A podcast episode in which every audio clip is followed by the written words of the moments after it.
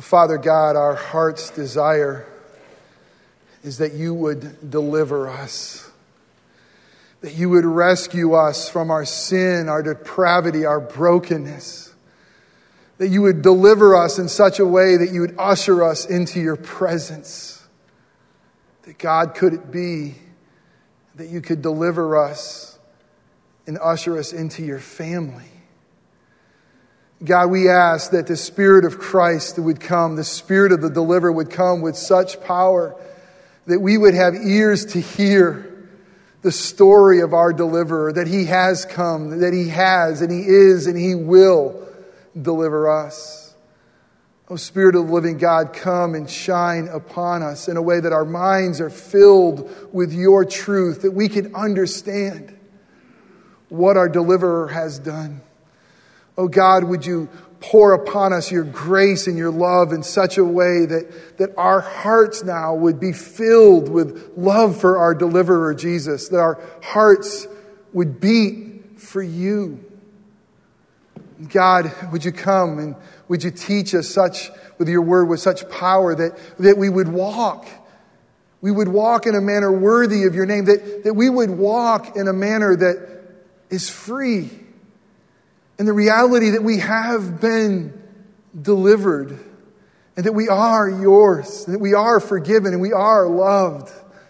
Oh God, would you come with such power so that we can be delivered again today? We pray in Christ's name. Amen. This Advent season, we've been uh, all Advent season in this wonderful passage in Galatians where we see that God did come and the, the significance of this Advent celebration is the reality that, that God has sent a deliverer, that God sent a deliverer to, to rescue us all. And during this time, we realize as you read Galatians 4 4 that it was in the fullness of time that God would send forth his son. And we saw in that first week that because Jesus has come in that fullness of time, that our that time has a point. And at the point is Jesus, that time has a crescendo that he's coming again. And that time has a master. Not only that, as we've looked at this Galatians 4 passage, we've seen the fullness of God. That the Advent story is not just a story of Jesus. That's really, it's a story of all of God. That it was God who would send forth his son, that he initiated with us, he sent a deliverer, that Jesus would come and secure for us our full rights as sons. Even now, as we gather here, we're his in Christ Jesus. He secured our adoption. But there's even more that, that God would send the Spirit of His Son to seal that relationship that we could call out Abba Father. We realized last week that the deliverer had to be born of a woman. He had to be born of a woman in a way that he could empathize with us, that God became one of us. But being born of a virgin, God could be the holy Son of God and the sinless Son of man. Why? To rescue us. And this week we get to this section of Galatians 4 born under the law born of the law, that Jesus would come as, as God in the flesh, that Jesus would come as God Almighty, and He would come born under the law so that He could deliver us. That's what we're going to look at this morning. What is this amazing significance? And I promise it's incredible. A word, a phrase that we might read right over. What is the weight? What is the glory? What is the meaning that Jesus would be born under the law. Have you ever noticed that the people in positions of power and influence often live their lives as they're above the law? Have you ever noticed that those people of power and authority sometimes think that they must be exempt from the rules that all of us follow, and somehow because of their position or their power, they just have this exemption, this life that doesn't seem to be like ours? Let's talk about some of the worst offenders. Seem to be politicians sometimes, don't they? Have all that power, all that position, and yet they think the law doesn't apply to them. You know who else I think is a bad offender of this? Pastors. It seems like pastors often think, you know, somehow we're above it and somehow it doesn't apply to us. Not only pastors, politicians, business leaders. Oftentimes, business leaders get this, this ego thing going.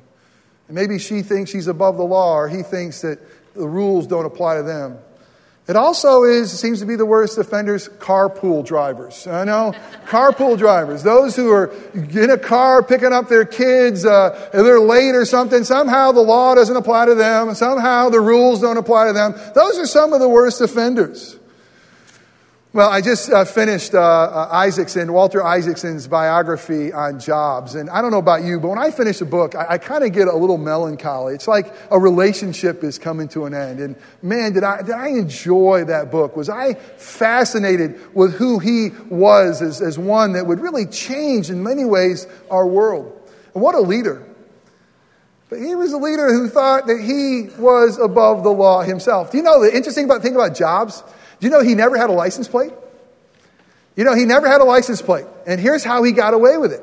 Uh, he would have a deal that he'd get a new car uh, before six months. Uh, every six months, he'd get a new car. So he always had a temporary tag.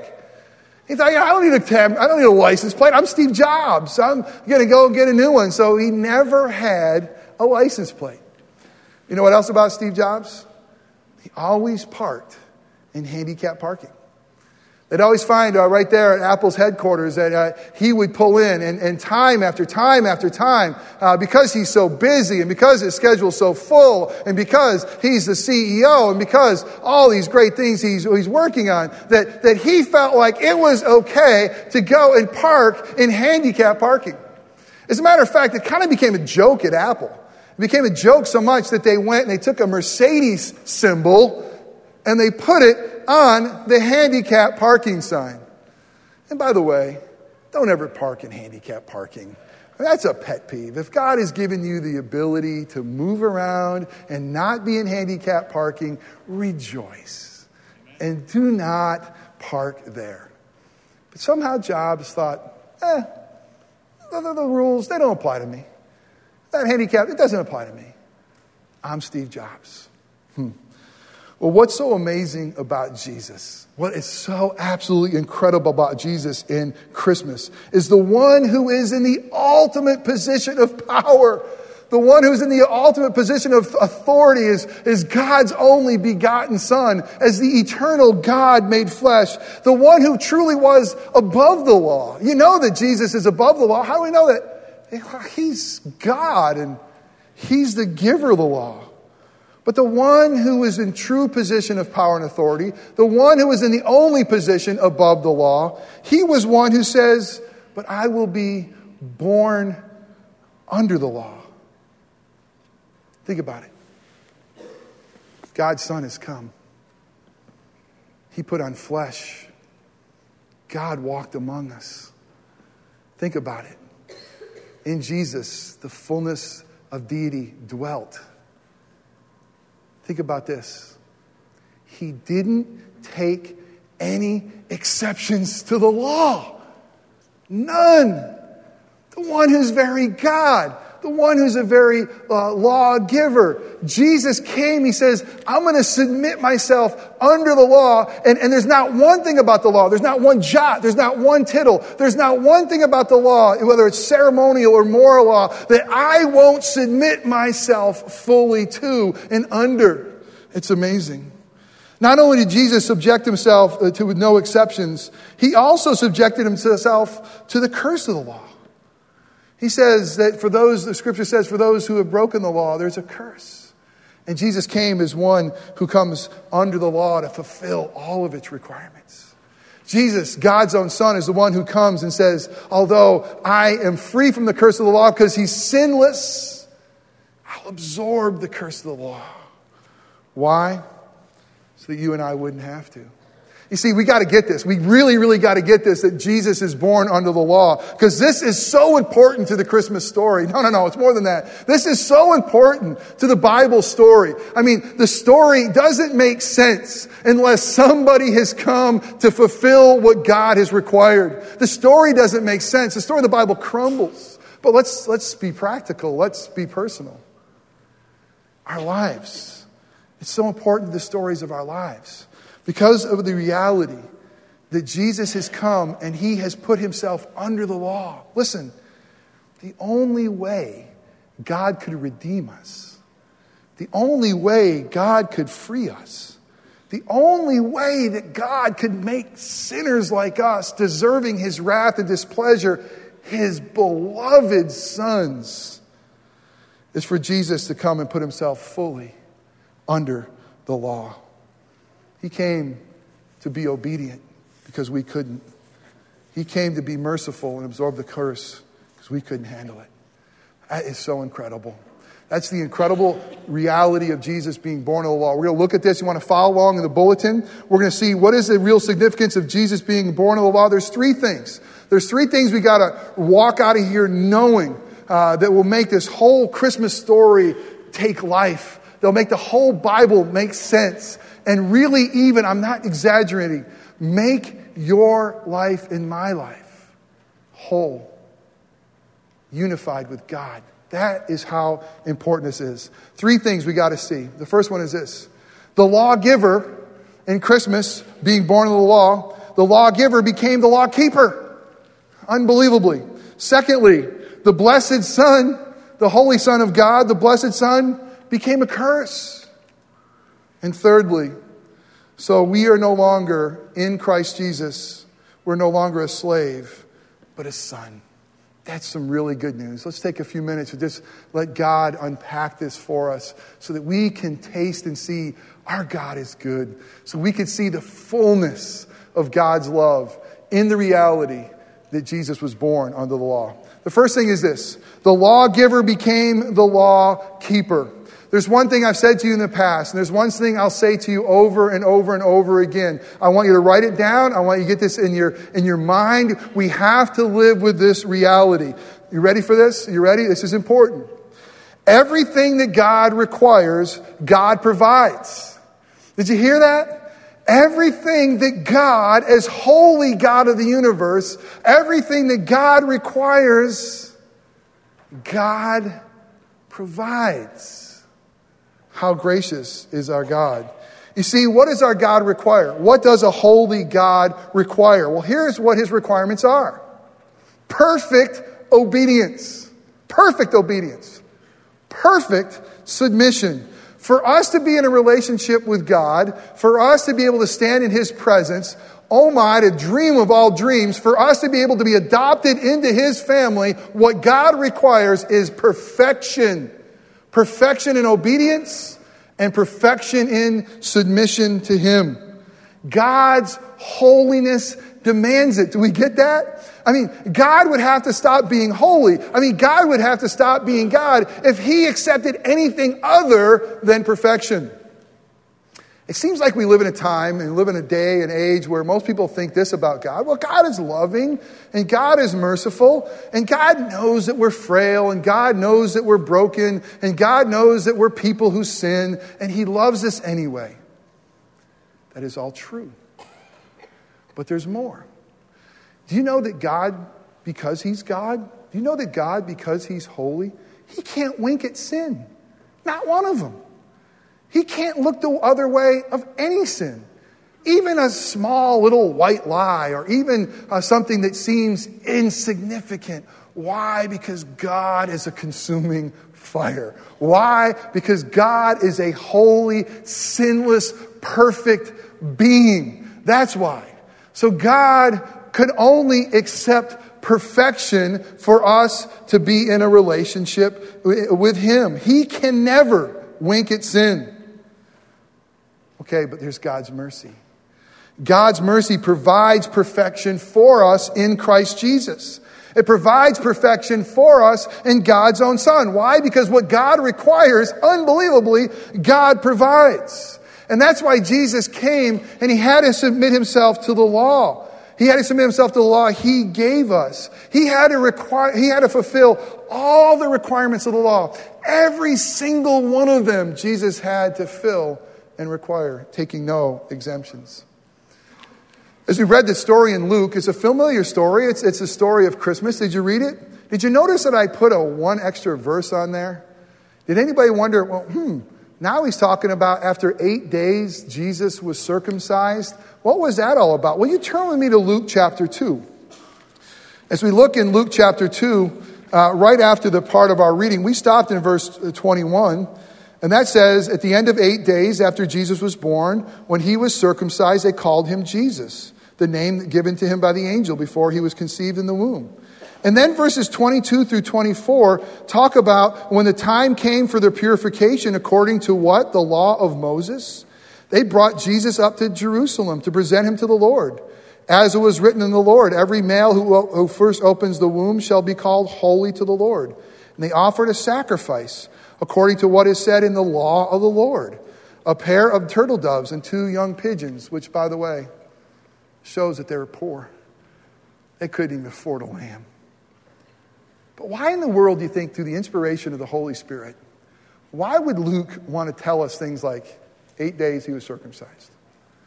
Why would it be important that they had a sacrifice and they had two turtle doves there? Why would that be important? It's because of this God required perfection, God required that the law would be fulfilled. All of it. Jesus knew it. Jesus knew that to redeem us, to rescue us, he had to humble himself. Man, God Almighty had to humble himself, become a servant. I mean, become human. I mean, he had to humble himself to become under the law so that he could lift us up and fulfill us. Jesus, from the womb to the grave, is obedient. Jesus, from the womb to the grave, is the sinless Son of God. That's why last week it was so important for us to wrestle with the fact born of a woman born of a virgin. He's truly the sinless Son of God in the beginning, and he continued to be as he fulfilled all of God's requirements. You know what that means? You know what it means that Jesus has taken the test for us? Do, do, do you know what it means that Jesus has fulfilled all the requirements that the Father has of the law? We're free. We're free from the tyranny of the law. I mean, the law that you and I can never keep, the law that you and I continually break, the law that we trample over, it can't beat us up.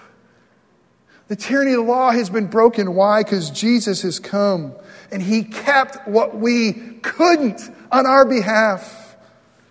And now, how do we receive it? How do we receive? How do we receive this perfection? How can God now, right this very moment, look at you and me and say, "You are complete"? You are perfect. How in the world could God redeem us and usher us into his presence? It's by his grace through faith. That we said, Yes, I believe by God's grace. I believe that God did send his son in the fullness of time. I do believe that Jesus was born of a woman. He's fully man and fully God. I do believe that Jesus has kept the law for you and for me. I do believe that all the Father's requirements were satisfied in him. And by God's grace, through faith, I trust in Him. The law can no longer touch me. Isn't that good news? Incredibly, the lawgiver became the law keeper, but there's more than that. There's more. The blessed Son became a curse because keeping the law was only half the problem. I mean, that only solved half of it. Okay, for, for us to be, have a relationship with God, there needed to be perfection, but there's more.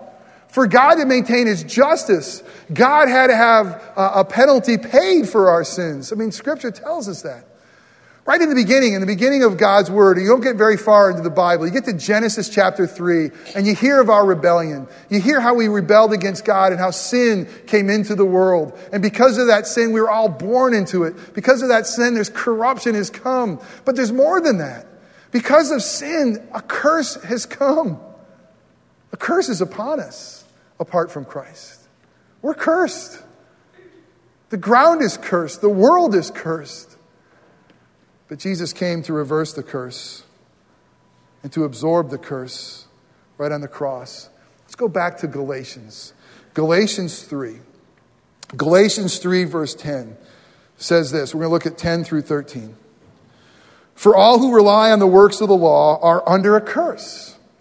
For it is written, listen to this, for it is written in God's word, cursed be everyone who does not abide by all things written in the book of the law and do them. Oh my goodness. You know what this is saying? It says that all of us who have ever broken God's law, is that you? Have you ever not loved him with all your heart, soul, mind, and strength? Have you ever not loved your neighbor as yourself? Have you ever had a bad thought? Have you ever committed sinful deeds? It says all of us who have not completed all of the law and done all that is there, and by the way, even with the right motives, were cursed. Verse 11 Now is it evident that no one is justified before God by the law? None of us can keep it. All of us have sinned and fallen short. For the righteous shall now live by faith. For the law is not of faith, rather, the one who does uh, them shall live by them. But verse 13, listen Christ redeemed us from the curse of the law. How? By becoming a curse for us. For it is written, Cursed is everyone who hanged on a tree. Do you get it? Do you understand what's being said here? That God is born under the law? That Christ became a curse? No, no, no. That Christ became your curse so that we can know God's blessing? I mean, we, we have to look at the cross. I mean, we have to look at that reality that this, this sinless Son of God, I mean, this sacrificial Lamb of God, the spotless Lamb of God, is, is, is he hung there on the cross. And as he hung there on the cross and he, and he cried out to his father, he says, My God, my God, why have you forsaken me? Do you know what was happening there? I mean, do you know why he was crying out, My God, my God, why have you forsaken me? Because God the Father was making Jesus a curse. A curse for our sins, your sin and my sin. The Father was pouring his wrath on his Son so he could pour his blessing on us. The Son would become a curse so that sinners could become sons. What an amazing story. What an amazing truth that, that God had to send forth his son. He had to be born of the law. He had to be born of the law so he could fulfill all the things that we couldn't. He had to be born of the law so he could absorb the curse for us. So that no longer, thirdly, so no longer will be slaves, but a son. Can you tell that your pastor is trying to get back into shape? You probably can tell, can't you? I'm sure. Now, you know, one of the things I'm doing to try to get back into shape is, is to swim more. I mean, I really enjoy swimming. Uh, I swim as much as I, I can, and I have become the spiritual swim advisor for Stan Pitkavich. I mean, Stan is a member of the church, uh, and he swims every day. And as his pastor, I have become his spiritual swim partner. Swim a couple of lanes next to him. I just feel like we have some great dialogue as we're in the water about Jesus and how you can become a better follower of Christ. My stroke is better than that, by the way. Why do I call Stan my spiritual swim advisor? Well, we swim at the Winter Park Racket Club. Have you ever been there? I mean, I'm telling you, it's a great pool, heated, nice, outdoors, right on Lake Maitland. Man, you walk down there and swim right there. Whew, it is beautiful. Stan's a member at the Winter Park Racket Club. I'm Stan's spiritual advisor. I show up as Stan's spiritual advisor, not a member, to go swim. So every time I walk there, every time I park my car thinking, oh, my car doesn't belong here, and every time I kind of sneak and grab my little gym bag and I head down toward the pool, and man, is it beautiful. I'm looking around, don't, don't, don't catch me. No one look at me. And as I get in the pool, and then afterwards, maybe the hot tub, and then back out, I'm just, I'm just waiting for someone to catch me. I'm just waiting for someone to say, hey, wait a minute. You don't belong. You're not a member here. What are you doing here? You can't come here. And they'd be right. You ever had that feeling? You ever had the feeling like you didn't belong? Maybe it was a justified feeling. You ever, you ever swim in a pool that wasn't yours or a member of? Do you know that Jesus was born under the law so that there would never be anyone, listen to this, so there would be never be anyone in heaven and earth, even God Himself that there would never be a tongue that would ever be able to rightly claim we don't belong with God. Because Jesus came under the law, there will never, ever be one who could justly accuse us that we don't belong in his family, that we're not his, that we're not beloved. Why? Because Jesus has come and he's fulfilled all the law for us. I mean, think about it, all of it. There's never going to be one like, oh, by the way, there's one little thing, you're disqualified. I'm sorry. I know you thought you had it, but mm, I'm sorry. Do you know that he had to come for all of it? Every little piece. He had to come and, and absorb the curse, every part of God's wrath. Why? So that we could be redeemed so that we could be rescued, so that we could be brought in the family, so we could be given life and life abundantly. Why? So that we belong. Isn't that amazing? So we could be free. Free. Free. I mean, free. Free from the tyranny of the law. Free from the penalty of the law free that we can stand in a holy God's gaze, beloved in Christ Jesus, because He did it all for us. He fulfilled it all, He absorbed it all. And never will there be one who comes and says, you know what? You don't belong. What an amazing, gracious God we have. Slaves have become sons, and we belong. You see, Jesus, listen, Jesus came to be the law keeper. Why? Jesus came to be the law keeper so that he could be the grace dispenser. So he could be the one. He, he's the conduit. He's the conduit to life. He's the conduit to the Father. He, he's the conduit that we can be to the family. It's all through Jesus and Jesus alone. At the end of Jobs' life, he says, You know, I'm about 50 50 on belief in God a guy who would spend a lot of time in India looking for his own uh, spiritual advisor, Buddhist. At the end of the day, he, he basically says, Gee, I, I hope that something continues. I hope that the lessons I've learned and maybe some of the consciousness I have will continue. I'm 50 50. But he said this about religion. He said, To me, religion is like all a bunch of doors going into the same house. Doesn't really matter. No, no, no. No, no, no. Steve, you're a smart man, but you're dead wrong.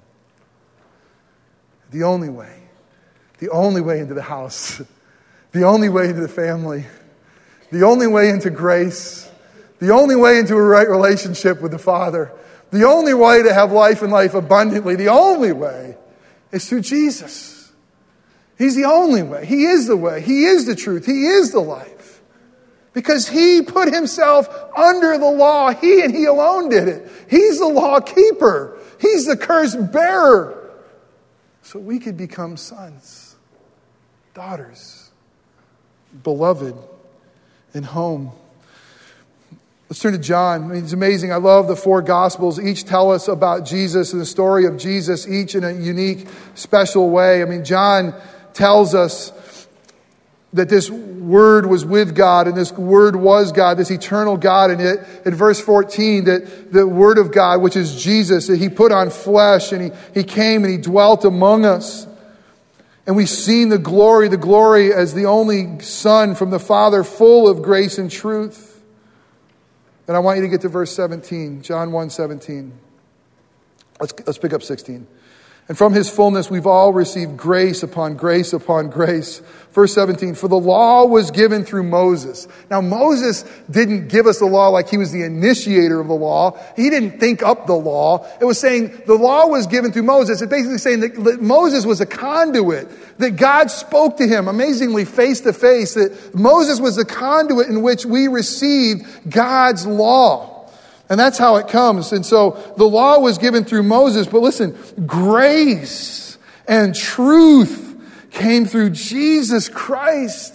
He and He alone is the conduit to God's grace. He and He alone is the conduit to God's truth. He and He alone can dispense the Father's love to us through Him and Him alone. And the work of one who completely satisfied the Father's justice, completely satisfied the Father's requirements. Now we, listen, now we can call out, Abba, Father, because we belong in Christ's fullness, we have received grace upon grace upon grace because He is the law keeper. He's the curse bearer, and He's the one who leads us home. Why would Jesus do it? I mean, we got to think, why would Jesus do it? I mean, fully God, He didn't need us, He didn't need to go through the hassle. Why did Jesus do it? Why would He submit Himself to the full law? Why would he put himself under all of the law? Because amazing love. Amazing love, he loved us. And you know what? He knew that you couldn't do it. He knew that I couldn't do it. So he sent Jesus to do it for us. Why would he do it? Why would Jesus make himself a, a curse? Amazing love. Because he loves you. And he knew you, you couldn't ever bear it. Why would Jesus do it for us? Why would he be made under the law? Again, because amazing love in which he loves us to redeem us. In the fullness of time, God sent forth his son, born of a woman, born under the law, to redeem those who were under the law, to set us free. Why did he do it? To make us free, to make us his. Can you see him? Can you see him putting himself under the weight of the law for you? Can you see him becoming obedient even to the point of obedient to death? Can you see him on that cross becoming your curse? Can you see him? Can you see Jesus taking your shackles so that you could be free? That's why. What love? What peace. What joy. My brothers and sisters, think about it. The lawgiver becomes the lawkeeper. The son becomes a slave. The one who was rich became poor. Why? So now we can say to the law, can't touch this. Why? Because now we can say to the fact that we're still broken but going home, can't touch this. I'm His. I'm in the family. I'm saved. I'm redeemed. The curse has been gone because of Christ Jesus. How should we then live? How should we then live now that we've been set free? Let's turn to Galatians. We've been in Galatians a lot this year. Do you notice that? We've been in Galatians 4, all Advent. We were just in Galatians 3. Galatians 5 13 says this to us For you were called to freedom. Why? Because Jesus was born under the law. You were called to freedom. But, brothers, only do not use your freedom as an opportunity for the flesh because you're yours, because the world can't touch you, because the law can't touch you, because you belong. Now, what are we to do? Now, through love, serve one another. For the whole law is fulfilled in one word you shall love your neighbor as yourself. How are we not to live? How are we not to live? Those of us who have been set free because Jesus was made under the law? We live our lives in freedom, showing the fruit of the Spirit. Galatians 5:22, we spent the whole fall looking at that. Now because of the reality of what Christ has done for us, we are free. Free to love, free to have joy, free to have peace, patience, kindness, goodness, gentleness, faithfulness, and self control. Here's the reality of each one of you here today. You're in one of two categories. You sit here today in one of two categories. You are either, because Jesus was born under the law, you are either a blessed son, an heir of God, truly free, or you're under a curse. You're under the curse of the law. I'm not saying you're not a good person. I'm not saying you haven't done some great things, but according to Scripture, that's the reality of where we are. We have either received grace upon grace upon grace through Jesus Christ, and we have life and life abundantly, or we're apart from Christ and we're cursed.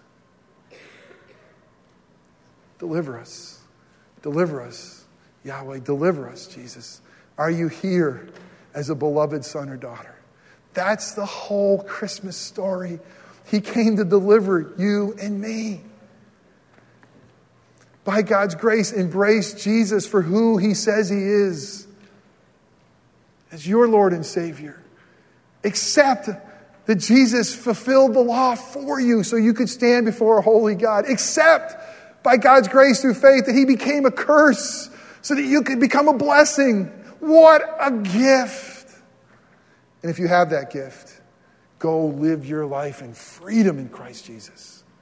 And may they know it by the way you love, by the way you serve, and by the way you live your life saying, Thank you that you were born under the law so that I could be, you could be a blessed son. Let us pray. Father, thank you so much for sending a deliverer to us.